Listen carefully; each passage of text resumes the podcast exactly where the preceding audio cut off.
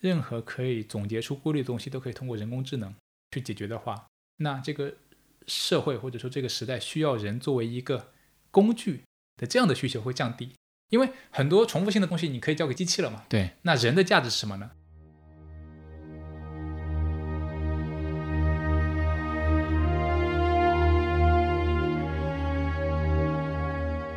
你好，欢迎收听《篝火漫谈》，我是长河。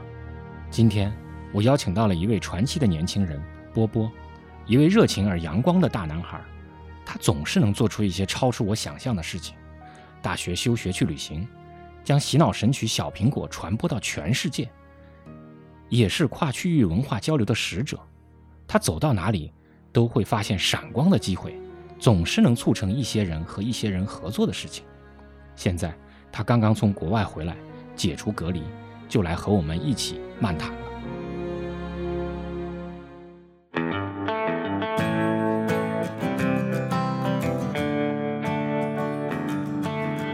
很高兴啊，波波，我啊们又一次见面了。还有一次在你 被隔离了十四天以后啊，对啊，因为这个正好从国外赶回来，在日本待了多长时间？这次这次快九个月了快九个月了，啊、就是九个月，大概差大概十来天，这应该是你在日本待的最长长的的一一次，次吗？对对，最长的一次时间。波波是我认识的最早在做 YouTube 视频运营的呃这样的一个一个人物。最早我也是在离视频的时候，然后通过各种各样的机机缘巧合认识到了你。当时我觉得啊，你做的事情都非常有趣，所以我听你讲了很多你的人生故事，非常开心能跟波波聊天。啊，谢谢谢谢谢谢 常老师赏脸赏脸，对对对，就是哎又邀请我过来。啊，因为我很好奇，就是你最初的那个选择，好像大学你是没有没有毕业就做出了自己的选择，那是一种什么样的经历呢？啊、是这样子的，就是大学我还是毕业了， 我拿到毕业证了，哦，你啊然后你拿到毕业证了？拿到学位证了，啊、o k 是是这样子的。为什么大学？那我是大学大三的时候休学了一年，嗯哼，然后休学那一年呢，然后是全中国去搭顺风车旅行，然后呢住沙发客啊、然后这样的方式呢去了很多呃不同的地方，然后呢见了很多不同的人。然后为什么会有这个事情的发生呢？是因为有一个非常大的打击啊、然后我从小到大呢，就是呃学习成绩就还还不错，然后上的都是本土的最好的学校。然后呢，学校环境非常好，同学非常好，老师非常好，一直处在一个非常优渥的状态里面。然后为什么要去到好的学校呢？是因为我小学的时候那个环境其实并不是很好，嗯因为我记得我小学的时候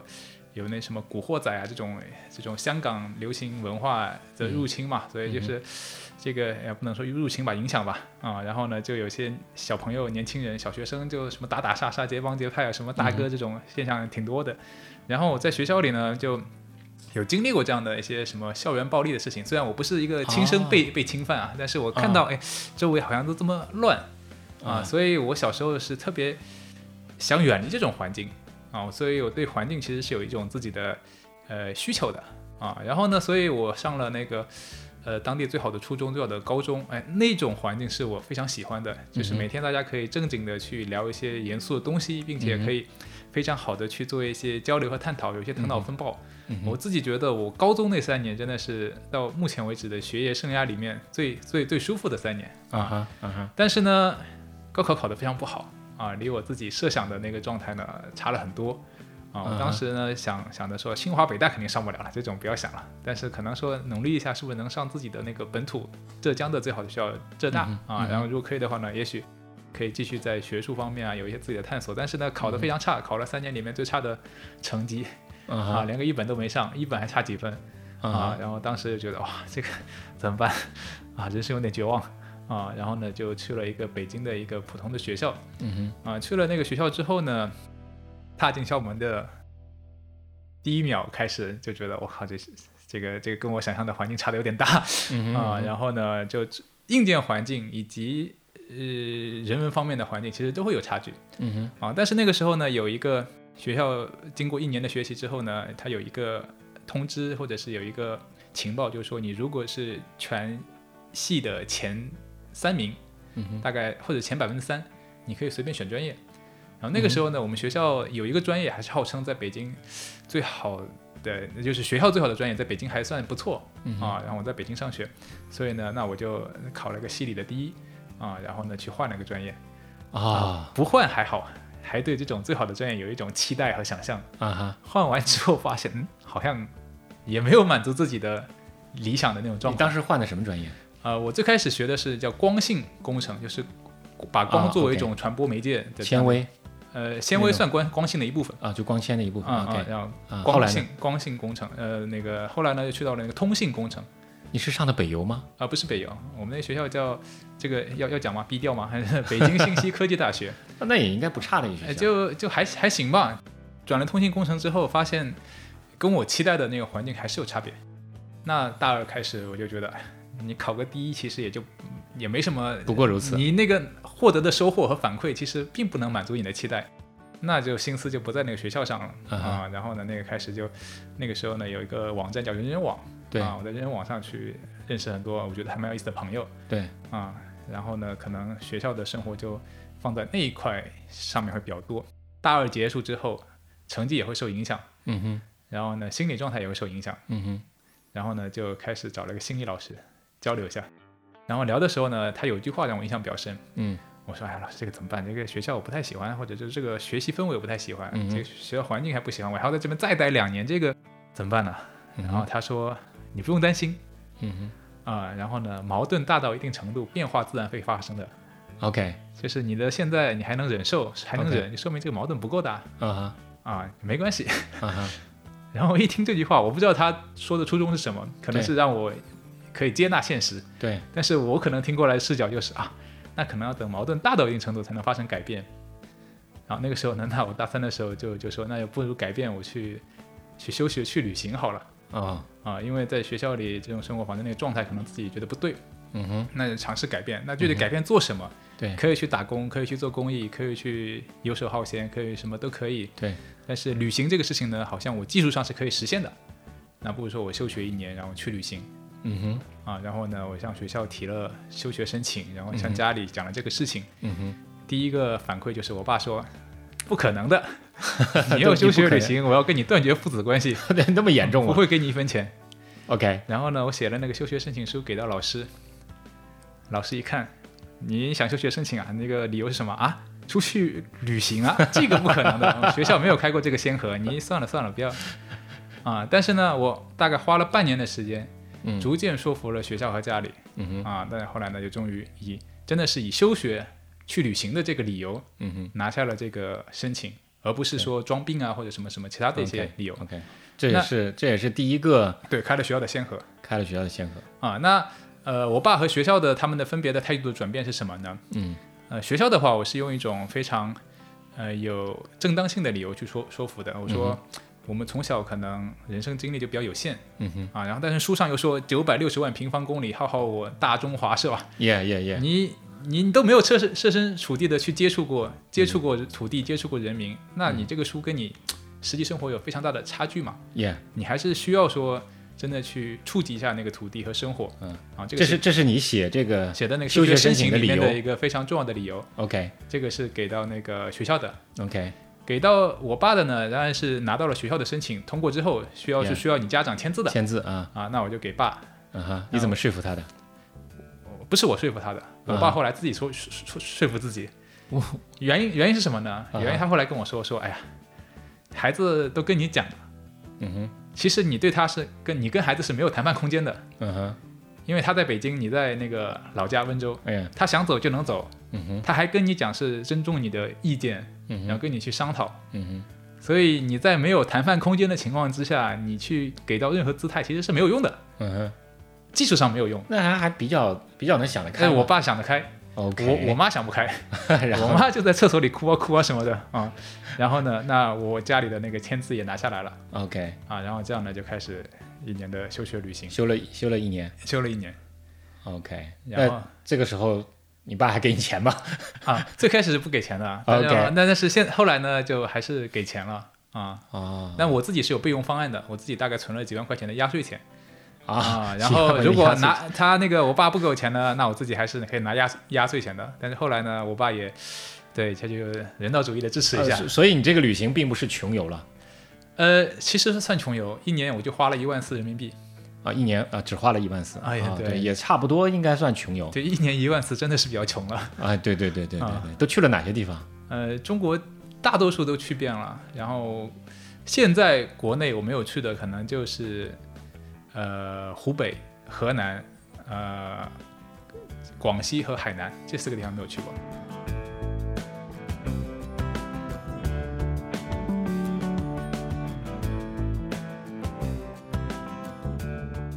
但是你在这个过程中间有最绝望的时候吗？最绝望的时候啊，绝望其实挺多的。比如说，我举个例子，我出去旅行搭车、搭上了第一辆车，嗯哼那个车的司机，那他他是在那个天津的一个货运中心，Yeah，啊，然后因为我最开始搭车的时候很难搭，因为没有说话的机会，对我在高速路口车根本不停，不停的话你连说话的机会都没有，就更更谈不上搭车了。所以我后来就想说，哎，那我要搭别人的车，首先要解决的问题就是我要跟能跟人能说上话，是是是，那不如不在你行驶的状态里面，因为你可能嗯忙，我就在你停着的状态下，我去找你 Yeah，说话。所以我 yeah 呢，照着那个呃高速路口，然后去跟他们去交流。嗯交流的时候呢，我走到一个那个一个司机的聚集的地方，我跟他说我大学生想休学一年之后全国，能不能方便的话捎我一个？ ，Yeah Yeah，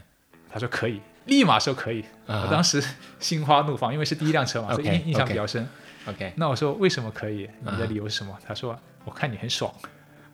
啊，看你很爽，对啊这个就是看你很面善，没有没有那么多的那种不是他的直接的表达就是我看你很爽 啊。啊，当时诶有点紧张， 你这看我很爽是个什么意思啊？ 对，我也很好奇什么意思。啊，后来那后来呢我就问了一下这个看我很爽到底是怎么怎么个背后的想法， Yeah，然后他说自己小时候有一个梦想，嗯他的梦想是走遍全国五十六个少数民族，嗯哼，学会用五十六种语言说我爱你，然啊，后我哇就哇哇，然后以后结婚的时候呢可以哇求婚用给老婆用。给老婆用，但是呢他可能就没有这个机会 Yeah 后面去实践， Yeah，等到有一天，一个小伙子说要休学一年周游全国的时候，他好像感觉回忆起了自己以前的这样的一个想法、啊哈，愿望。啊哈，所以呢，当我说完之后，他立马第一句说：“好，可以嗯啊。”然后呢，因为这个人的存在呢，因为他是我第一个人嘛，哼，Yeah，啊我印象就比较深。对他说：“不然你做不了你想做的事情，我帮你做。” 所以呢，我去少数民族，我就去问他们“我爱你”怎么讲当地的语言。啊，我去嗯到了那个东北大兴安岭里面有一个少数民族，路过的时候有一嗯个叫鄂温克族，是，鄂温克族呢，它有几个特征，比如说当地人喜欢喝酒，因为在北边嘛，嗯嗯嗯然后他们是驯鹿嗯嗯啊、随身带刀啊。然后呢，我去到那个地方之后呢，是去到了一个鄂温克族的少数部落，嗯哼，然后呢，我进去敲敲门，一个大娘打开门，嗯呃用一个非常不娴熟的汉语我们在做交流，嗯哼，嗯我就说讲明了我的来意之后，我就问他说，你们这边能不能用少数民族的“我爱你”这句话跟我说一下，我拍一拍，然后想学习。嗯哼。大娘说我们的语言里没有“我爱你”， 然后那我说没有“我爱你”这个表达表达同样意思的对有什么？表达同样意思的这个方式是什么呢？嗯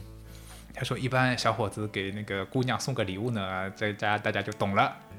啊，他他哦他不是用说的，但是我也不知道他是不是真的没有我爱你，但是他告诉我是这么表达爱意的，哼，对对对，那么我有点不死心，嗯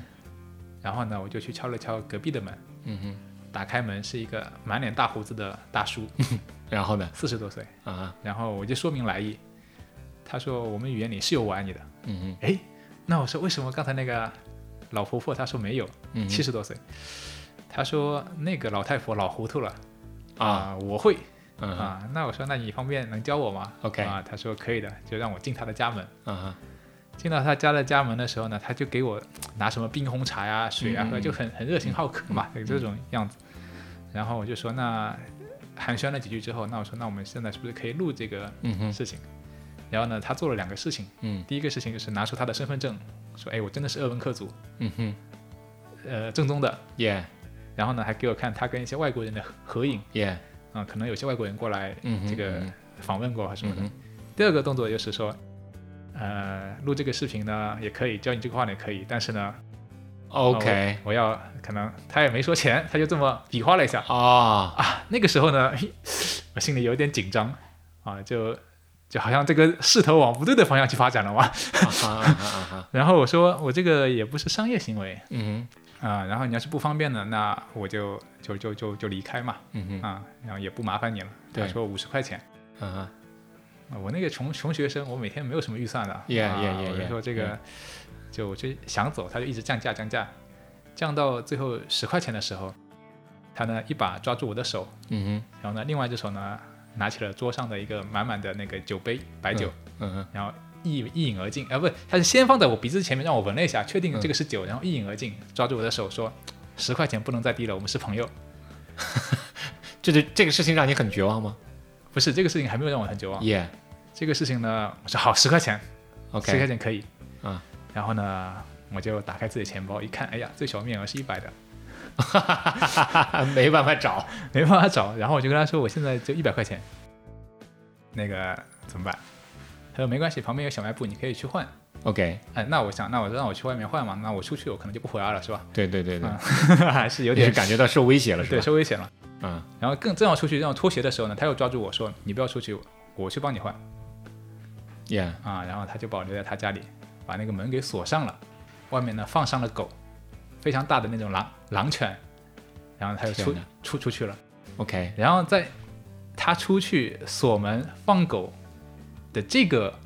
动作完成之后，耶，我是绝望的， 因为你在一个你也不知道在哪里的这个大兴安岭里面的森林里面的一个少数民族的聚族部 Yeah, 聚集部落 yeah, yeah. 被人锁起来了，放面 Yeah. 放了个狗耶，啊，然后那个时时刻我也不知道过了多长时间，但是我心理上的时间大概是十几分钟到二十分钟左右，嗯应该没有那么长，但是心理上的时间是比较长的，嗯哼，因为你不知道接下去会发生什么。嗯哼。啊，你也不知道他带什么过来，因为之前有听说这些什么少数民族喝酒拿刀什么驯鹿什么，还是比嗯较、主要是他前面拿了杯酒晃了一下。对比较彪悍的嘛。 OK，然后后来呢，他你做了，了什么吗？我也没做什么，在那边发呆思考一下人生。啊啊、然然后呢，他后来就回来了 OK 回来呢手上还在啊啊，手上是拿着那个找来的钱嗯哼，啊因啊，我刚才说说错了，不是一百块钱，是五十块钱，然后他给了我四十块钱，嗯哼，然后手上拿着一瓶酒，嗯然后说我们现在可以录了哼，对。哦，他就是为了喝酒。啊，估计是为了喝酒。 OK，那然后呢，我们就非常精简快速的录了一段，对然后就赶紧走了啊，啊。那所以人生是没有什么危险，但是这个过程，我觉得有一瞬间是产生到 OK，绝望。呃你是因为这个上了一席吗？我没上过一席，我上过 TEDx，啊，对，TED，啊对对对对，我你是因为这个原因吗？对对对啊，就是这个旅行对对对，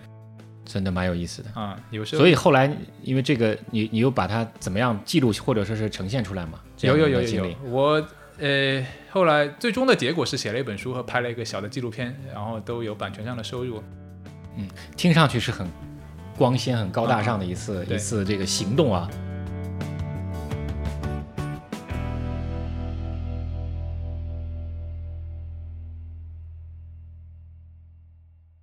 那后来你毕业以后，有对自己自己的人生做过一些规划吗？呃，有的，我毕业之后，呃那个时候对影视比较感兴趣。嗯哼，啊，然后呢，因为我旅行期间嗯哼认识了个女朋友，嗯哼，然后那女朋友呢是一个文艺女青年，嗯然后呢，因为她的存在，打开了我对人文社科的一些兴趣。哼，嗯我后来才发现，人文社科的想象空间比数理化更大。哼，耶，人文社科在高中阶段没有想象空间， Yeah 没有思考空死间，记硬背，但是出了高中这个阶段，你到了大学这个阶段，发现数理化是有标准答案的 Yeah 嗯人文社科没有标准答案。但其实数理化不是你后面要探索未知领域，也有很多没有答案的。啊，对，它是没有答案，但是你会发现它是可论证的，它是对实验性的，对，就它逻辑非常清它楚。逻辑非常清晰的， OK，它的逻辑清晰的基础上，结果是确定的嗯哼，啊，对所以他人是可复制的，对，所以在这个程度上，它的空间其实是更小。嗯人文社科它是解释性的，哼，耶，我是这么来解释，你是那么来解释，啊哈，它提供了不同的视角，对，所以这种不同视角的丰富性耶，是比数理化其实更大的啊哈，啊。我那个时候就在他身上看到了这种人文社科的广阔的空间和魅力。耶，啊，然后呢就开始对人文社科很感兴趣。然后她呢、自己又是文艺女青年嘛，在她身上有接触一些文艺的东西。嗯然后呢，比如说对电影电影很感兴趣。我以前高中之前我都不知道电影跟电视剧的差别是什么，我感觉那好像都是电视嘛，都是视视频的东西嘛哼，，对对对啊对，就没有这个概念。然后在她身上我才知道，哦，原来电影是电影啊啊！那那就开始对电影开始感兴趣。那个时候呃每天可能看三部电影。啊哈，啊，豆瓣上积累了很多，我一年里面大概积累了五五百部的观看量之类的，就大量的看电影。嗯哼，然后看完之后呢，就说，哎，是不是有机会也从事相关的领域和行业？嗯嗯，然后呢，就开始投简历。但是我是一个外行人，耶 Yeah 完全没有相关的背景经历，根本没有人要你。嗯恰好呢，我当时不是休学旅行的时候拍了一个纪录片嘛，哼，Yeah，投到有两个工作室，嗯哼，两个工作室说感兴趣，给了我回应。一个呢在贵州，一个在通州，嗯哼，北京通州。对，那我觉得通州离我比较近， 那我要不去通州看一看。然后去了通州之后呢，啊，那个导演呢是拍广告片嗯的。他一方面呢，他本身也是个野野野路子，他不是科班出身，所以他会对野路子这种东西会有更多的包容。对，对，另外一方面呢，他们呢最近又接了个广告，嗯哼，接了一个中中青旅的广告，那那段时间，然后嗯他们要拍一些跟旅行相关的东西，他看了我的那个旅行经历会非常丰富，对也许可以介入，对做一些助力啊什么的，对，那就说，那你要不过完年你回来，你可以参加嗯哼，我们这个东西，你可以试试看做实习。嗯哼，嗯那我们有了第一次见面之后呢，我就回去做一些准备了，等到下学期再去他那边。那做准备的时候呢，我自己去学一些剧作啊，嗯哼，去学一些影音啊、影像啊、视听语言啊这些东西的一些自己自学的一些入门的东西，然后呢还在网上去呃报了一个什么那个时候什么短呃不是短视频，那个时候网络那种小小微电影啊微电影对、啊哈微微电影的剧本啊哈，的一些撰撰写的比赛，嗯哼，然后写了一个非常短的大概几百个字的剧本，嗯哼，写完之后呢，过了几天呢有人给我打打电话嗯哼，说你的这个剧本获奖了，这么啊这么轻，获奖之后呢你可以拍成微电影，就看你自己有没有能力拍。嗯哼你有能力拍你自己拍，你没有能力拍嗯呢，那啊我就找个导演帮你拍，OK，啊，是一个商业产品的一个算是市场营销活动吧嗯哼，啊。那我那个时候没有这个这个拍摄能力嘛，制作能力也没有，嗯那你写故事你稍微写的有点创意一点嘛，就可以出来了。然后我在想，哎，真的假的？我中奖了，你这是不是骗子 吧？啊，有可能信息泄露了，然后嗯再让你给他汇点钱啊什么的啊。对，但是我看一看那个评审嘉宾什么的，就是评评评审委员会，那第一个人就是我前几天见的那个导演、啊哈，啊，那个时候他他应该不知道这个东西是我写的，对对，但是我在另外一个渠道上看见他了，嗯哼，看见他跟我这个作品有关联，哎，觉得哎这个东西蛮有缘分的啊，那那我就更加确定了我可能下个学期去他那边实习的这样的一个东西， ，OK，因为旅行这个事情给了我很大的一个概念的转变，就是我开始对这种偶然性。嗯哼，缘分、随机、嗯哼，冥冥中注定的这种偶遇，这个东西开始对我起了很大的作用。神秘主义嘛，神秘主义 就是当你要去做很多选择，你也不知道为什么要去做这些选择，但它随机出现的时候，嗯哼，你要给这种随机出现一个解释，嗯并且去接纳它哼，Yeah，啊，这个是我休学旅行搭顺风车给我的一个非常大的观念上的改变，嗯非常随缘。哼，嗯哼，啊，嗯，那我说我前几天刚见你，然后呢，你又出现在我获奖的这个东西的关联里面，啊哈啊，那我下个学期就去你那边。然后呢，去了他那边， ，OK，这是你开始做视频的开始做视频的一个契机，契机介入到这个行业。 ，Yeah，Yeah，介入到这个行业之后呢，每天过着猪口不如的生活， 每一天可能工作到两三点 OK，啊，然后呢，早上呢可能九十点钟起床，嗯哼嗯然后呢一天就在那边找资料，然后呢、去做剧本创作，然后嗯哼讨论头脑风暴，然后顺便还陪导演去玩玩什么游戏机， 打打什么实况足球啊，然后呢去互相做探讨、啊 Yeah 因为做广告嘛，其实最多是需要的创意啊，可能就在那边闲聊。然后在闲聊的过程当中呢，反正也出去拍了几次片子，然后作为助理的身份，嗯哼，其中有一次片子呢是拍一个大一点的微电影，啊、算相对大投入了，有大概三百万还是几百万的这个预算、嗯啊，然后然后呢在那个广东梅州那边拍，嗯哼，然后拍的时候呢，我在那边遇到了一个人，摄影师。嗯然后为什么我对那个人印象非常深呢？就是剧组有时候很乱的，嗯乱哄哄的，叭叭叭叭叭哼，，Yeah，Yeah， 然后呢，像是一团火红的、热闹的这样的一个颜色。但是呢，我看到有一个人跟那个颜色完全格格不入，他就在那边安静的看一朵花，啊，静静的发呆。哎，我觉得这个人好像有点意思你那个分辨人有意思的地方是这里啊，啊，就是他他的那个氛围、那个气嗯场，嗯他的嗯如果说人是有颜色的话，对这个个人的颜色跟那个群体的颜色不一样。 ，Yeah，啊，如果我能识别出这个都不一样，我就跟他聊，哎，你在这干什么？就跟他闲谈嘛。嗯哼，闲谈之后呢，后来呢，就比如一起吃饭，嗯哼，嗯一起吃饭的时候，我就做自我介绍，我在讲我的经历。讲完之后，他拍案而起，他说：“我把你的故事买下来拍成电影吧。他是谁？”啊，他他就是一个呃，以前在那个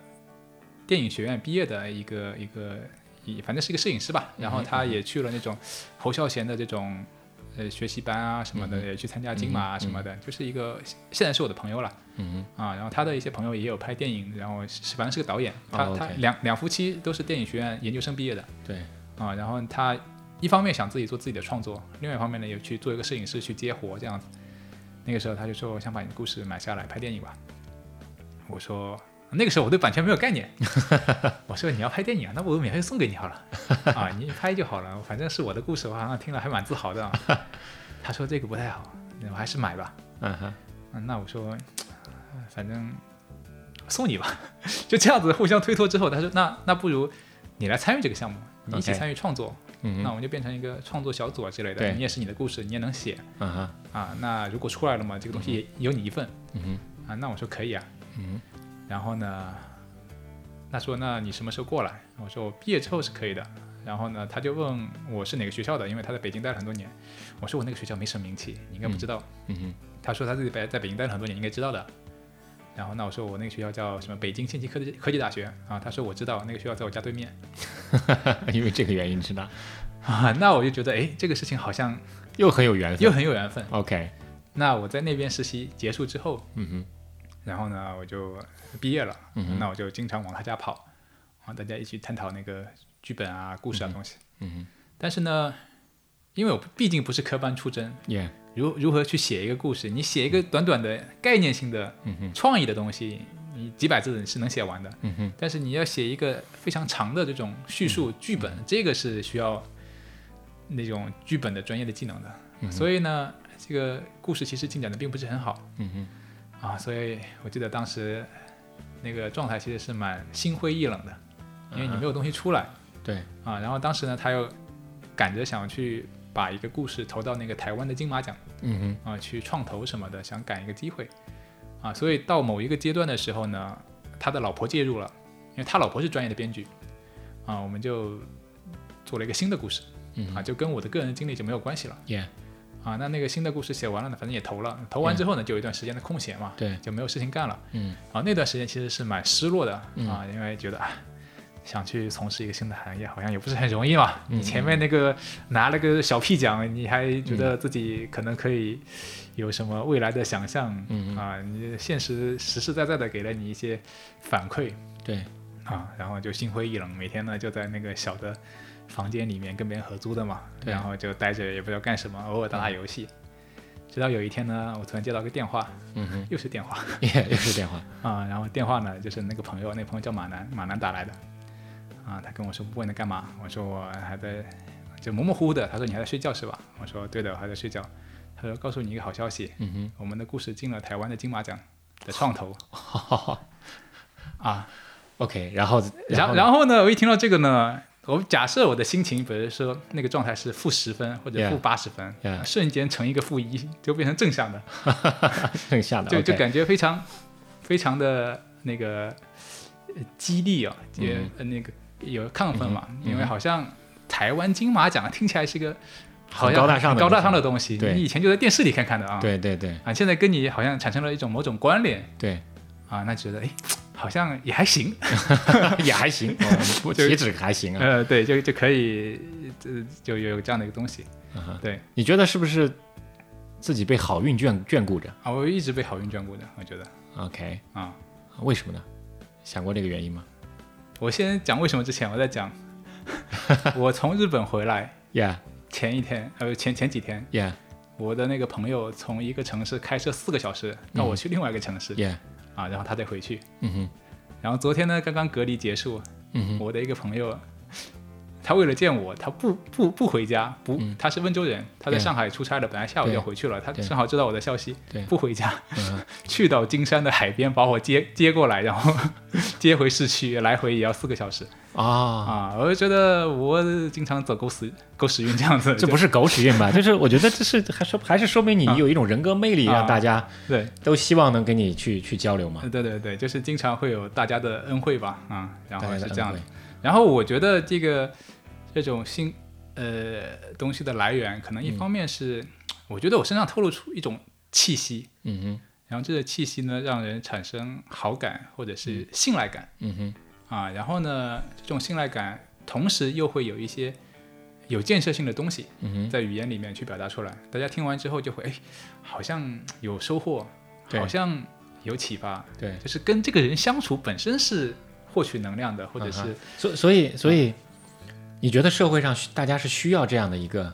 我觉得是是需要的吧，需要这种能量啊，需要这种能量啊、我把你看作一种是是一种能量啊，啊啊，你你你否认吗呃，我不否认，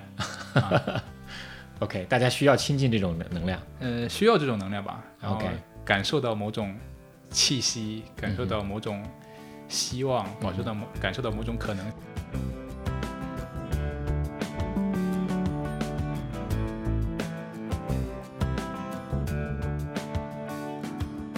所以所以在你正式进入这个行业以前，这些很多东西其实并不是你你来选择的，并不除了你自己选择休学以外啊，其他的我听下来貌似都是很多事情是顺理成章推动着走的。嗯，也有选择呀，比如说我从那个呃选了通州还是贵州，那我选了通州对然后但这个这个好像这个选择并不难做嘛。啊，并不难做，并不难做啊，就哦对吧就是在一条脉络上的支流上，这些对选择其实对不难做但是我更关心的就是，呃，是你作为人生大方向的啊这个选择。啊。你是怎大么方向选择的的选择其实有三个 Yeah, 啊，这个就是联系到我的第二次间隔年了。我 yeah，刚刚讲了第一次间隔年嘛，对，大大大大你把它称作间隔年，间隔年，啊哈就是你停下了这一年，嗯你哼在自己原来的人生轨迹里面就中断掉了，对然后你停下来对嗯想一想，换一种生活，对，让它更多的可能性嗯啊，这个时候其实是有大的选择的。哼嗯哼我第二次大的选择其实是在工作两年半以后嗯哼的一次裸辞嗯啊，但是我先讲一下这个工作是怎么发生的。 Yeah, 我刚才 yeah, 不是 yeah. 讲到那个说，呃，去哼，金马奖了，啊，金马奖那个 Yeah, 啊，这个 yeah. 嗯东西去创投。但是呢，虽然这是好的机会，但是呢，电影要拍出来是很难的，嗯哼，所以加上那个朋友的那个老婆怀孕了，这个项目其实后来就暂停了。对，暂停了之后呢，他们在金马奖隔壁摊位认识了一个人。嗯哼，隔壁摊位的人呢是一家马来西亚的公司，对他们也去创投，对去拿融资拍电影。对尽管他们那个电影最后也没拍出来，对，但是呢，他们当时非常想进中国市场。嗯哼，进中国市场原因是什么呢？他们拿到了 YouTube 嗯的哼一个内容运营的这种资质，Yeah ，YouTube 的 CMS Yeah，啊，YouTube 可以讲吗？可以讲的吧？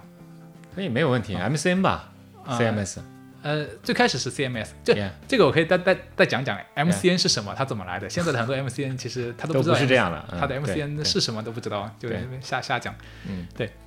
那家公司呢，它是做以前做音乐和做电影，嗯对，小公司工作室之类的。嗯嗯然后呢，因为它的电影和音乐在 YouTube 上有被盗版，嗯所以呢，它因为这个原因从 YouTube 那边拿到了一个 CMS 嗯哼 Content Manager System、嗯内容管理系统的这样权限，嗯嗯它就可以在这个 YouTube 平台上去管理版权。嗯哼，啊 Yeah 那最开始管理自己的版权嗯哼后来发现，喂，可以管理版权这个事情好像嗯哼可以。嗯哼，然后市呢，场很大，他就发现中国很多内容都没被有在盗版 YouTube 上，啊，都就没有，嗯就是一方面是没有，然后又对被盗版，对就是它不是官方传上去的，对，它是那个私人传的，嗯哼然后点击量非常高，嗯他觉得哎这是个机会，哼，Yeah，所以呢，他通过金马奖的那个机会去建立很多中国的资源的关联，嗯哼，就正好认识了我那个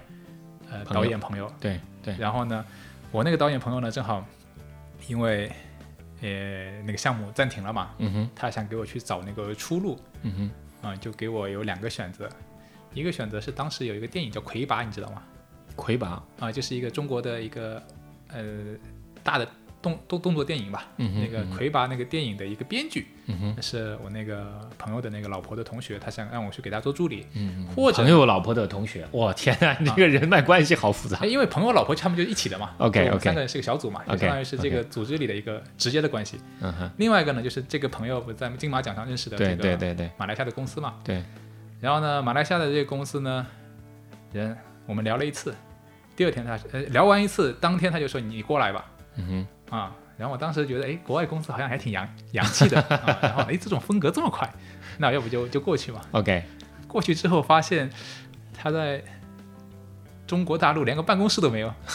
就是说是公司，其实就是一个人， 啊，就你一个人不是我一个人，就是我跟另外一个老板一个人，OK，两个人两个人。 ，OK，然后呢，每天做的工作就是去他家里喊他起床，然后再去开发大大陆市场， OK，就是跟什么优酷啊、搜狐啊、爱奇艺啊、什么万和天宜、万万没想到、什么有妖气这些以前比较火的网络内容去谈合作，帮他去把版权拿过来， yeah，然后做海外去做分发对，啊，他就是个 BD 嗯啊然后 BD，嗯就是我就跟着他做 BD 助理嗯哼，啊，在中国做这个事情。嗯哼，但是呢，那个时候我觉得国外公司其实是洋气的嗯哼，啊，然后呢又可以直接跟老 板交流，哎，这个感觉好像挺不错。啊 但去完之后发现，嗯，好像是不是有点被坑？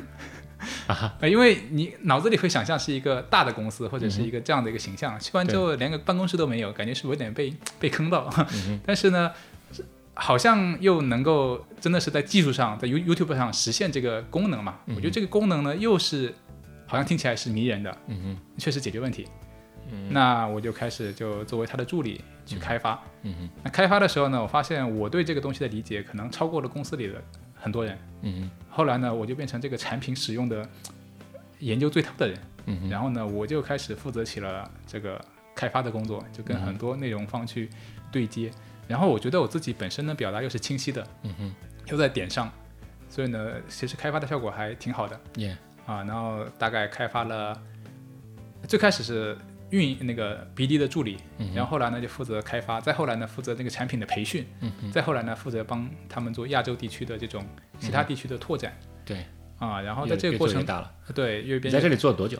两年半两年半。啊，然后两年半的时间都真的是开拓展的比较快，然后开了大概，嗯，是不是有声音？所以稍微等一下。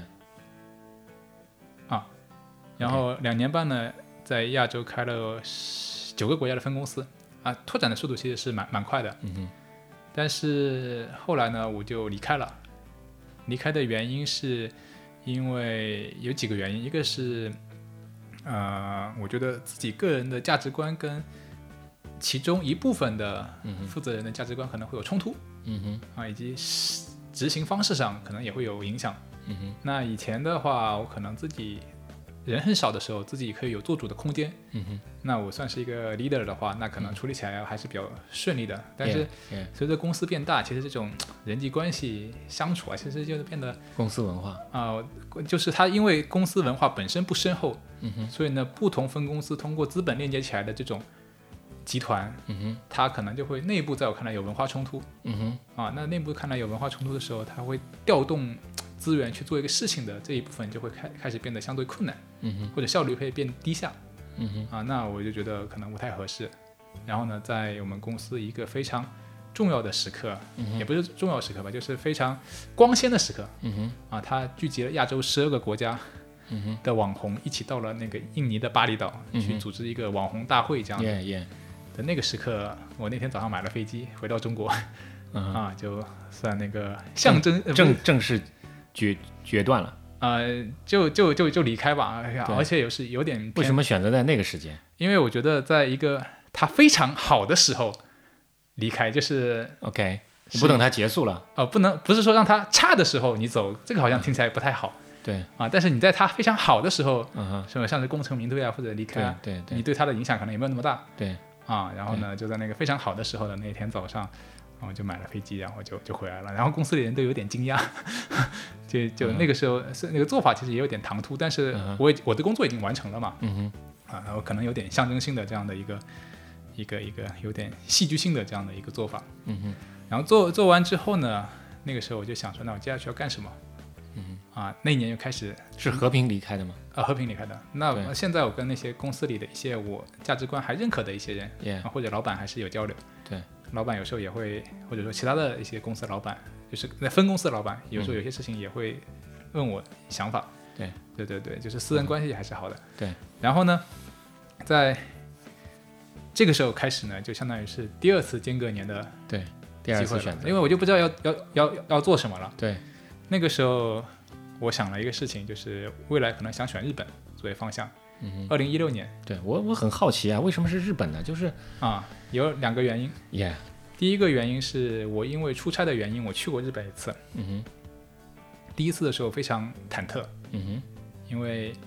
本身他们不讲英语，哼，Yeah，我又没去过日本，嗯哼，印象中日本又是什么中国这个关系不太好，是什的，么南京大屠杀什么的，对的，就呈现的是非常对你有你胸你对他有一个既定的一个对对对一个想象，对这个既定想象是有点危险的这种感觉。对嗯对这种一方面是那个环境本身的危险，是我对它的既定想象；另外一对方面呢，是在于我对自己的这种能力不足的这种担忧嗯担忧，嗯啊，就是语言能力、沟对通能力不足。对那我第一次去的时候呢，真的遇上麻烦了。嗯哼，下了飞机第一件事情，我发现哎，行李箱轮子坏了，掉了一个、嗯对，啊，那就挺麻烦的。这个对这个对一下飞机就是这种嗯哼阻碍、你要走很很很多路吗？啊，对啊。嗯然后呢，我就跟那个前台的小姐工作人员说：“你这个这个坏了怎么办？”哇，她给我的服务真的是非常迅速，嗯哼，十分钟之内嗯哼对接了三个人，嗯哼，我拿到了一个新的行李箱，嗯哼，非常高效。这是在酒店还是在机呃，场？在机场。嗯哼就是我拿着那个行李箱，就是取到行行李箱那个瞬间开始，我就去问那个人，嗯哼，十分之钟之内，他把我一个人介绍给另外一个嗯人，另外一个人跟确认一个打个电话联系了一下，把我对接给了第第三个人，嗯哼，啊第三个人拿着一个新的行李箱，我我去的时候，他行李箱已经准准准备好了，嗯哼，然后呢就给了我新的行李箱，这是新的服务还是什么不是服务，免费的，啊不用花钱， ？OK，就是我的行李箱坏了，对，他给了我一个新的，就像因为这样给了你个新的，对啊，所以这个对你就产生了很大的震动。这个就觉得哇，靠这个服务太好了吧，这个。嗯哼，这个在我非常需要帮忙的、非常担忧的、困惑的，嗯在一个处在一种需要解决问题的状况下的时候，他非常高效的、非常满面春风的、嗯哼，非常和善的给了你一个解决方案。嗯哼，不只是给你解决方案，他给你解决方案的这种超出流你的预程、期。这种流程、这种对态度、对这种感受，其实是非常好的。对，那你那个你是哦你没有想过能拿到一个新的行李箱我，完全没想过，因为以前我在国内也遇到过这种情况，基本上是你爱爱干嘛干嘛啊。对，啊，这种态度可能会更多一些 OK 有时候遇到过。那对那个哦，我觉得啊有点惊讶，这个服务有点太好了吧，往往一个人到一个新的城市以后，他会变得非常敏感。对对这种事情就立刻会对这个地方产生一个全新的一个对一个对对一个结论性的一个一个对对对印象，是这个就决定他以后一生的一个对这个地方的一个是印象，对吧？对，所以呢我就开始对日本产生好感 Yeah 这是第一个好感。 Yeah 那好感不足以我最后选日本的，对，我去了两两三次，对嗯啊，有一些生理性的好感，比如说好吃的呀、好看的呀，这东西很好玩儿什么的，对啊，然后那开始对日本的好感加深，加深完了之后，我辞职之后为什么选日本呢？二零一六年正好是那个伦敦奥运会吧，还是哪儿？应该是伦敦奥运伦会敦不是啊，伦敦已经过了，巴西哦啊，，巴西奥运会对对，啊啊，一二年是伦敦啊，一六年是巴西，巴西奥运会结束之后，二零二零年是东京奥运会。嗯哼，东京奥运会，我觉得是一个国家去向全世界去输出自己的品牌的一个对机会。对那如果他向自己全世界去输出自己的品牌，那我在这个方向上算是借他的一些，OK，努力吧，就是嗯 OK 借势营销你吧。的判断应该很准确，啊，对，所以呢，啊因为我自己在原来那个公司的时候，其实五年前嗯日本政府已经开始去做全球营销的这个计哼，划和对部署对对，啊，他通过他们国家的最大的这种经纪公司去向全世界去铺艺人，嗯哼。然后去做地方的营销，同时呢去找其他国家的艺人去接课题，然后去做营销。嗯哼，啊，那我觉得说，为了伦敦伦敦奥运会，你哇，你已经这么早开始就做准准备了，嗯哼，啊，那我到时候去那边可能也能沾点小小 的优惠啊什么的啊，可能在这个方向上可能稍微好一点嘛。 OK，啊，那我就说，那我选日本这个方向，哎那具体做什么我不知道，我先选这个 OK，方向吧。 OK 那至少是去玩一玩嘛。对对，啊，那想想了去了之后呢，我想更深入的去了解这个地方。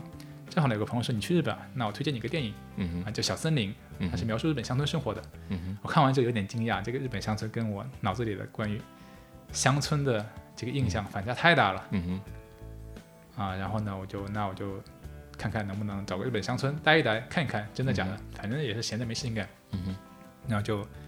就跑到了日本乡村住了三个月，嗯哼，然后这样的一个东西，呃，是你刚才说的那个人生大选择里面的嗯一个、一个一个算是第二个大的选择吧，嗯然后后面就有了那个日本乡村的项目嘛，哼，对，就是间隔有的项目，对，金牛的项目。嗯啊哈。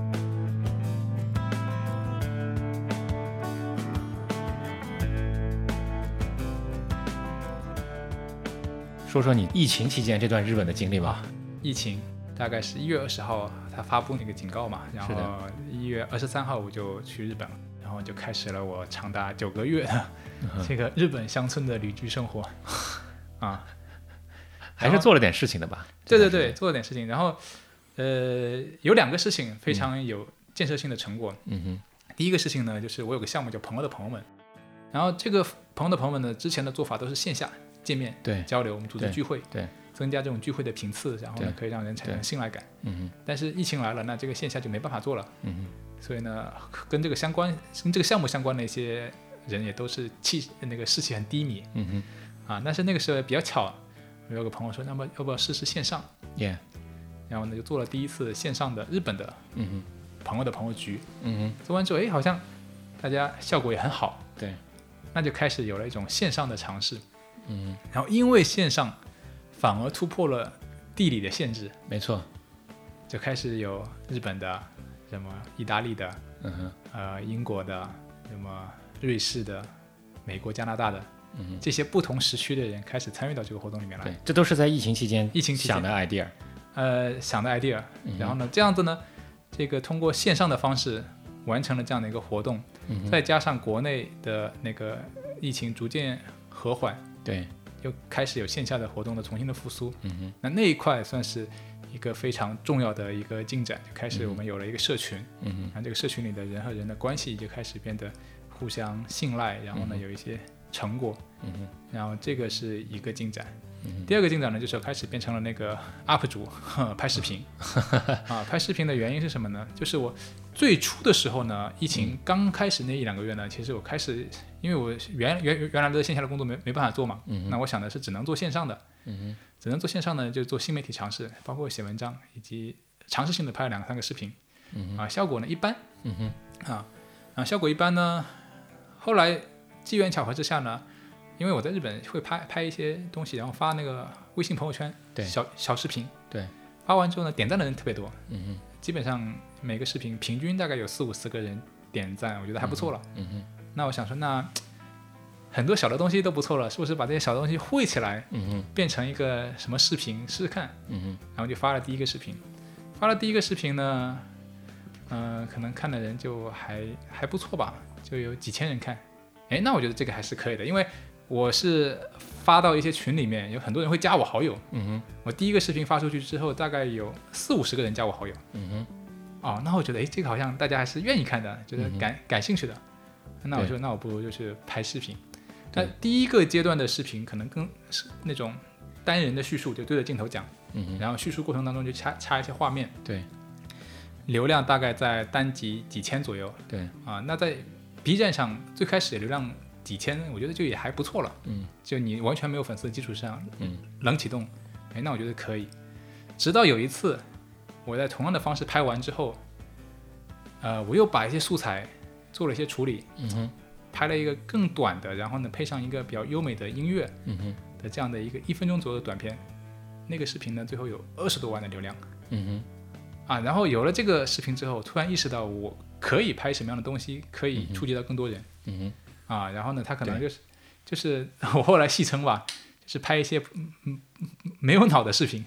就不需要思考的视频。我前面的东西太需要思考了，是嗯有 OK 些思辨的，听的人就觉得哎有道理，但是没有情绪。嗯哼，但是后面可能说你拍一些更情绪化的东西，不管是非常激烈的情绪，还是平和的情绪，还是什么样的治愈感的情绪，你拍更注重于那个内容本身的情绪，而嗯不是思辨。呃，你也是觉得现在的互联网的内容是对这个情绪上的东西特别注重是吧？呃，市场反馈是这样子的，在我看来市场反馈是这样的，啊，所以啊，你也你也有这个察觉到这一点了。，对，就是我拍了，就是我拍了那个视频之后，嗯，那个带情绪的，对，它就是反应也比较好，然后没有什么样的情绪呢？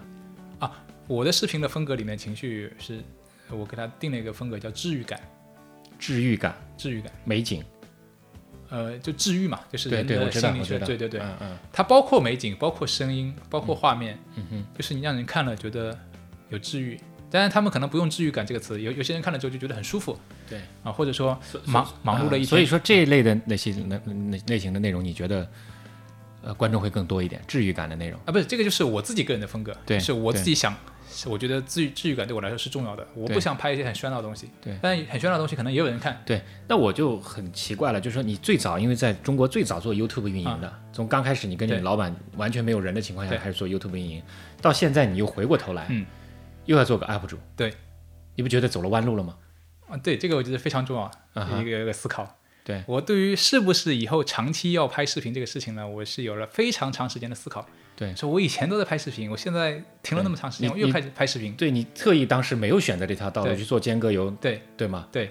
现在又回来了，对，你怎么看待这个事？怎么看这个事情？然后我花了很长时间去思考这个问题，后来想通了，对？怎么解释？怎么解释是吧？嗯对就是你拍视频是为什么？ ，Yeah，以前拍视频，公司的一个利益导向或者价值导向，你要触及更多的人，嗯哼，营销流量，对你才可以赚钱。对，那是一种拍视频的动机，尽管都是拍视频，形式上是一样的、嗯，赚钱，啊。但是我现在拍视频呢，就有非常另外一个动机。嗯哼，这个动机我还专门拍了个视频，那个视频就是我想找到你，嗯哼，因为我现在有个非常重要的事情是营造社群，嗯哼，去把认可我的、我认可的这些人去链接起来。嗯哼那这群人就相当于我拍视频的一个目标受众， ，Yeah，这群人可能不是特别多嗯哼，啊，你全中国撑死了，我觉得几几几十万，应该百万都到到不了。嗯哼，这一块群体我能触及到，其实就好了。嗯哼，有一些会骂我的，或者有些那些完全不认可的，或者我说的话根本理解不了的这些人，我不是为他们服务的，嗯哼，我就为那么一小撮人嗯哼，啊拍这个视频，然后他们能看到，看到之后他们能来找我嗯哼，啊就可以了。嗯哼，所以尽管都是拍视频，但他的那个目标受众不一样，他的动机不一样，啊，他就变成了一个可以重新被接纳的一种技术。嗯，从你的内心来讲，可以被接纳。对，嗯，我可以这么理解吗？就是说，你之前做的事情，很多事情也不是为了赚钱。对，但是间隔游刚开始，这是你第二阶段的时候，也不是为了赚钱。对，那现在是处在拍视频的这个做 UP 主这个阶段，啊是处在你的第第四、第三段、呃第四第算第四段、第三个阶段吧，第三个阶段。啊，第三个间隔年起初你都不是为了挣钱，啊，挣钱很重要，就对是挣钱是我考量的其中一个元素，对但不是最重要的那个元素。对，嗯就是我觉得现在社会呢有很多呃单一的价值观的这种思考模式，耶、就是这个东西是不是挣挣钱的，或者这个东西是不是完成 KPI 的，或者是不是什么，它的考量标准非常单一。嗯对，考量标准单一就会限制它的行动的空间。嗯，所以赚钱对我来说也是重要的，对，不是说只能赚钱或者只要赚钱。对，啊，它可能是十个重要的事情里面的其中的一个重要的事情。哦，我明白了，所以我现在非常在意的一个事情，其实就是人和人的链接，或者说相同文化属性的人和人的链接。对，啊，然后相这同种人和人的链接的一个基础的好处，就是有天然的信赖关系。嗯天然的信赖关系，或者说更容易达成信赖关系，哼，嗯完成之后呢，它的稳定性是非常强的。哼，嗯哼，因为我跟一个跟我文化属性相差非常大的人，我本身就不愿意跟他去交流。嗯哼。我交流了之后，我就觉得很别扭，我不想跟他聊，就觉得我嗯们不不是一类人。嗯嗯嗯嗯但是我跟那个人聊完之后，觉得哎，我们是一类人，那我们再去提一些提案，再去交流一些想法嗯的这个被接纳的，就你很认同这种价值观的这种对一致性。对价值观的一致性，或者说对文化的一致性。 OK，然后我做这个事情的动力来源于我对未来世界的想象啊哈，怎么讲啊，这怎么讲呢？嗯，我们假设历史是连贯的， ？Yeah，现在是二零二零年，是二零五零年还存在，二零一零年、二一零，嗯地球没有被毁灭啊地。球没有被毁灭， 对，那那个时刻是存在的。嗯哼如果那个时刻有一个它必然会出现的样子， ，Yeah，Yeah，那你不朝这个样子前进，其实就是有违背历史潮流，你是要被淘汰的。对，比如这是说理想的状态嘛。对对对，比如说嗯三十年前有人对说我们要开始做互联网，要做对电商，对那个时候说我靠，互联网什么鬼？你是个骗子吧？对，我们不 做马云啊。那不做的人后来就被迫你不得不做， 是是你不是做那你就死嘛对，啊。所以假设未来那个时刻嗯真的是存在的，没有被毁灭，它必然有一个它的样子。嗯哼如果有人有幸看到那个样子，嗯哼，那你是没得选，你只能去做。对，那你不做就是你的意思是说，你只作为当下的人来讲，你你一定要做顺应历史潮流的事对情，顺应历史潮流，对吗？所以这个东西就会关乎到你对历史的想象是什么样子的。对，你怎么会有突然一下想象未来的这个样啊子的？，你这么问我的时候，脑子里突然出现的是一个朋友，他朋友呢是学历历史学的，对，啊、厦大历史学硕士毕业。嗯我跟他交流的时候，我觉得我自己最大的收获是有了一种历史的视角，哼，对，历史的视角我觉得很有意思，嗯哼，就会发现所有的东西都有一条历史作为一条脉络嗯来演变的。也、比如说人有人类史，对，你从一个猿人变嗯到现在的、呃变成智人，然后到到现、现代人。对比如说手机有手机的发展史对，啊、你从开始电话开始，慢慢的变成越小来越规模，然后变成一个智能手机。嗯哼，桌子有桌子的史历史，嗯、然后呢，王朝有王朝历史，花有花的历史，每个东西都有它的历史。嗯对，历史就像一条脉络一样，对，嗯把每个对象给串联起来，从古至今。对。哎，那我就会想说，那人的历史是什么，或者社会的历史是什么？所以你你有看过尤瓦尔赫拉利的《人类简史》吗？啊，那个我对对对，我大也概有看过看过啊是呃，《时间简史》《人类简史》啊，对，反正哎是《未来简简史、史》人类简史、人类简《史人类简史》《时间简史》和《未来简史》啊，《时间简史》是那个谁的？是那个霍金霍金的。我就对看过人类简史《人类简史》《未来简史》，对，好像尤瓦尔赫拉利后写面过三部对曲哦吧？后面几后面几部我没看过，我就看过那个那个人类简史，然后对对那个书里现在唯一记得印象比较深的就是一个想象的共同体，对，想象的共同体然。后想象的共同体是把人给链接起来去对做一些组织活动的一个非常重要的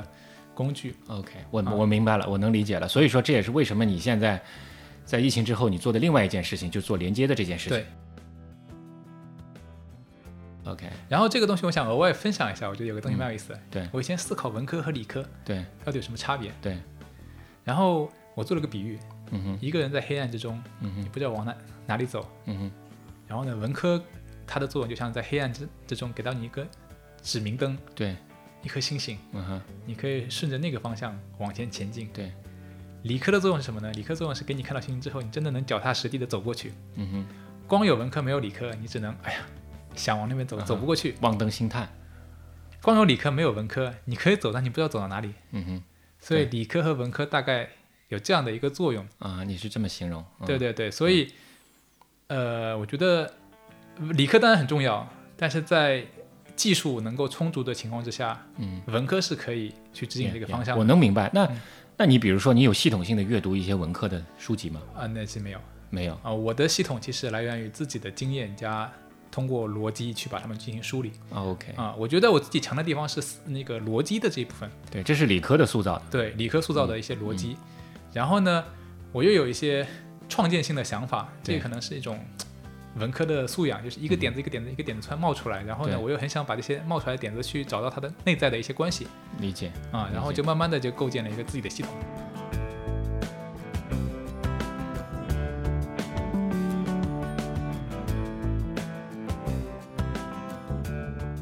你今年三十一岁了，对你也我们老话，中国中国人老话叫三十而立啊。啊，然你有你有没有一种焦虑，就是感觉会被社会淘汰？你有这种焦虑后吗？哦我完全没有，为什么？因为我觉得、 这个虽然讲起来有点不太合适，自己这么讲，就但是有点有点夸夸其词。对有点夸夸其词，有点王王婆卖瓜，但是我觉得我走在时代的前面。 OK，啊，然后我经常跟我爸妈有点半开玩笑似的、半吹牛似的说我在做五十年以后的事情啊， OK，他们现在能理解吗？那现在能理解，所以我昨昨天有个投资人，他他不是那个从那个旁边接我去上海嘛，嗯然后他就问了一个很很有意思的问题，哎，你回来第一天。不回家，你爸妈不会说你吗？ 啊 为什么我我说现在家里可能父母还更多是听我的，尊重我的意见。嗯 OK 啊，然后我已经在家里似乎实现了一种像他们的影响力输出对啊，像对他们听我的。 ，OK，科技开始发展了，任何可以总结出规律的东西都可以通过人工智能去解决的话，那这个社会或者说这个时代需要人作为一个工具的这样的需求会降低，因为很多重复性的东西你可以交给机器了嘛。对那人的价值是什么呢？那人的价值就要慢慢的变成一些非工具化的东西，嗯哼，啊，它才能够个性，他的个性就他的会个体现性出来啊，嗯才会去对作为他的那个未来价值的一种呈现。对对所以但是这个东西能够成立的非常重要的基础是整个社会的一个这种工业化的发展、科技的发展作为一个基础，嗯 Yeah 然后它给了这些社会里的人一个 Yeah 可以自我去探索，然后自我去成长、对自发的去成长的这样的对可能性。对对，然后这个是呃，不管是历史的一个发展状况，还是同一个时刻发达嗯国家跟非发达、呃那个发展中国家的差别。你嗯比如说自由职业者的数量。啊发达国家就会可能比就是对欧美可能就会比中国会多一些。那现在这几年呢，马上职业职者数量也也变多了，啊，就是从一个纵向和横向的比较，似乎都有这样的趋势。对啊，然后这个是我对我所以所以你你提出了这个口号，让每个人成为每个对人，我让每个人成为还挺有意思的啊，就是不希望被脸谱化，不希望被标签化。啊，但是你不觉得人工智能解决问题的方式就是从两百个脸谱换成了两万个脸谱吗？哎，这是什么意思呢？就是它需要大数据分析，它也是需要这种定性的这个东西啊，对的，，对的，对的。是吗？所以人其实不完全是，比如说我举个例子啊，人比如说有百分之一百的人，嗯哼，他可能有百分之三十是工具化的，嗯有百分之七十是非工具化的，对，也有可能是百分之七一些人不人不一样。嗯哼，比如说，像是刚才我提到旅旅游的例子，嗯有些中老年人他对于这种工具化的产品是接受的，耶、那所以他身上的这种工具化的程度是比较高的。嗯哼，那有些年轻人他不接受，所以他身上的这种工具化的程度会有点低。它其实涉及到一种意识形态的塑造嗯哼，啊，就纯我们更早期的这种集集权的这种社会体制，耶、可能就是把人往工具化方面去改造嘛。嗯这哼，种改造是包括你的生活方式，以及包括你的意识形态。嗯哼，那包括你的审美和趣味。对啊，那你对比不同国家的这商品的种类，我去到日本，哇，一个饮料这么多品类，这么多品牌，有很多细微的调整，它都要选。嗯对对啊，那其实这个我我给你讲个故事吧。嗯这个曾经有一个马格南的摄影师跟拍了一个非洲的一个一个黑人从刚果金偷渡到法国的这么一个故哎事。呀，呃，这个摄影师，嗯、用了三个月的时间，就是一路跟他历尽千辛万苦，穿过撒哈拉沙漠，然后坐上坐上那个快要沉的那个皮划艇，然后在地中海里面都差点都淹死在里面，然后终于成功的偷渡到了法国，然后呢，他也后来拿到了法国的身份。但是当这个呃摄影师最后回过来再跟这人采访的时候，就问他，说是你到了法国有什么感受？这个人就是说说了一句话，他说：“呃，其实我不喜欢留在法国。”他说：“为什么？”他说：“我其实是从一个只有一种洗发水选择的地方，跑到了一个有三十种洗发水选择的地方。”啊，他觉得他的人生没有任何改变啊，甚至也不快乐。你认同吗？我你觉怎么得看是可以认同的，因为它的需求不在于说需那个更多的需求的，比如说这个洗洗发水的选择对，啊，他对可能那个时候没有、那但是个嗯但是他，我听到他这句话的时候，我突然一下很悲哀。嗯，我真的觉得，哦天哪，哦，他好像对自己的人生有了一个一个全新的认识。但是他他后来在那个局里面，他也很迷茫，他他不知道怎么样，因为他的千辛万苦的方式就是希望能改变自己的家庭生活，能能有更多的选择。但是他一旦到了这种选择以后，他又很苦闷。人人人的选择始终是在不停阶段的。你回过头再去看当时。最后下来以后，能有不同的洗发水的选择。对，我觉得其实是这样子的，你一下子给他三十种选择太多了。嗯当你只有一种选择的时候，有一天突然发现有两种选择，我想尝尝新鲜的，哼，对哎，两个都尝完了，有第三种出现，对，循序渐进的嗯哼到了三十种，给你对一下子给他三十种，这是两种不同的需求的变化对，啊，就是他的认知的转变，其实也不是那么一下子立竿见影的、非常突兀的就完成的，对，而是循序渐进的满足自己的需求。对，啊、所以可能他在法国生活了这么多年之后，如果那个摄影师再去问他，你要回去还是留在法下国留着？嗯哼也许可能答案不一样。 ，OK，这还是一个冒险的故事啊。对你来讲，生活还充满了各种各样的可能性。呃，对的，嗯我哼现在的生活的可能性其实非常多，因为我经常跟别人做比喻哦，或者说你刚才提到一个问题，三十而立嘛，对我三十就开始做了一个决定，我要做什么对，啊？这个东西呢，听起来有点虚无缥缈嗯哼，啊，我想做的是营造环境。嗯哼，营造环境。营造环境，然后做在这个环境里面做个比喻，比如说我们做很多项目，这项目在这个环境里面可能就像是个种子，对，项目能够存活下来就是种子生长发芽了，它变成了一棵树，嗯哼，然后可能有很嗯多树要长长起来，但是树不只是环境，嗯哼，树是环境的一部分，耶、下面还有苔藓，还有苔藓，还有草，还有土壤，对还有这种看得见的、看不见的东西。对对，这整个东西其实是我非常感兴趣的。 ，OK，所以呢，营造我环我境，我种了第一棵树叫间隔油，嗯现在间隔油呢长成一个小苗，哼，嗯然后慢慢的自己在生长。哼，对，然后呢，我想让同事去继续经营这个小苗。对，我自己感兴趣的是怎么把这个小苗下面的土壤对变得更好，变得范围更大，嗯哼，使得更多的种子可以因因此长出来对啊。嗯那这个是我自己比较感兴趣的部分， ，OK，很好，让让一个沙漠逐渐变成绿洲，很从好，第一棵树开始很好，啊，好的，你的人生还充满了选择，啊。好吧？人生是一道选择题吗？人生是一道选择题吗？为什么？诶，这个问题的背景是什么？因为你你做了不同的选择，嗯，我觉得是这样子的，在我现在看来，我做个比喻哦，嗯哼，之前跟别人讲，我的生活就像水一样，嗯哼，水呢是从上往下流的，因为势能的原因，是的，所以从上往下这是没得选的。对但是你在流的过程当中，会经过不同的路况对而产生不同的路径。对这个路径呢，你可能是随意发生的， ，OK，所以有的选里面的没得选，嗯哼或者是没得选里面的有的选嗯，我理解你的意思了啊。 ，OK，对，所以还是选择，呃，所以它的那个方针其实不用选了，我大概已经定了。嗯对，但是具体到一个具体的实现方案，嗯一些具体的事情的时候，它其实要靠靠一个时刻的机缘，Yeah，啊，让它可以开始启动这样子。对的，对，啊好的，非常好，好，谢谢谢谢谢谢谢波波，啊谢谢谢谢谢常老师，谢谢谢谢。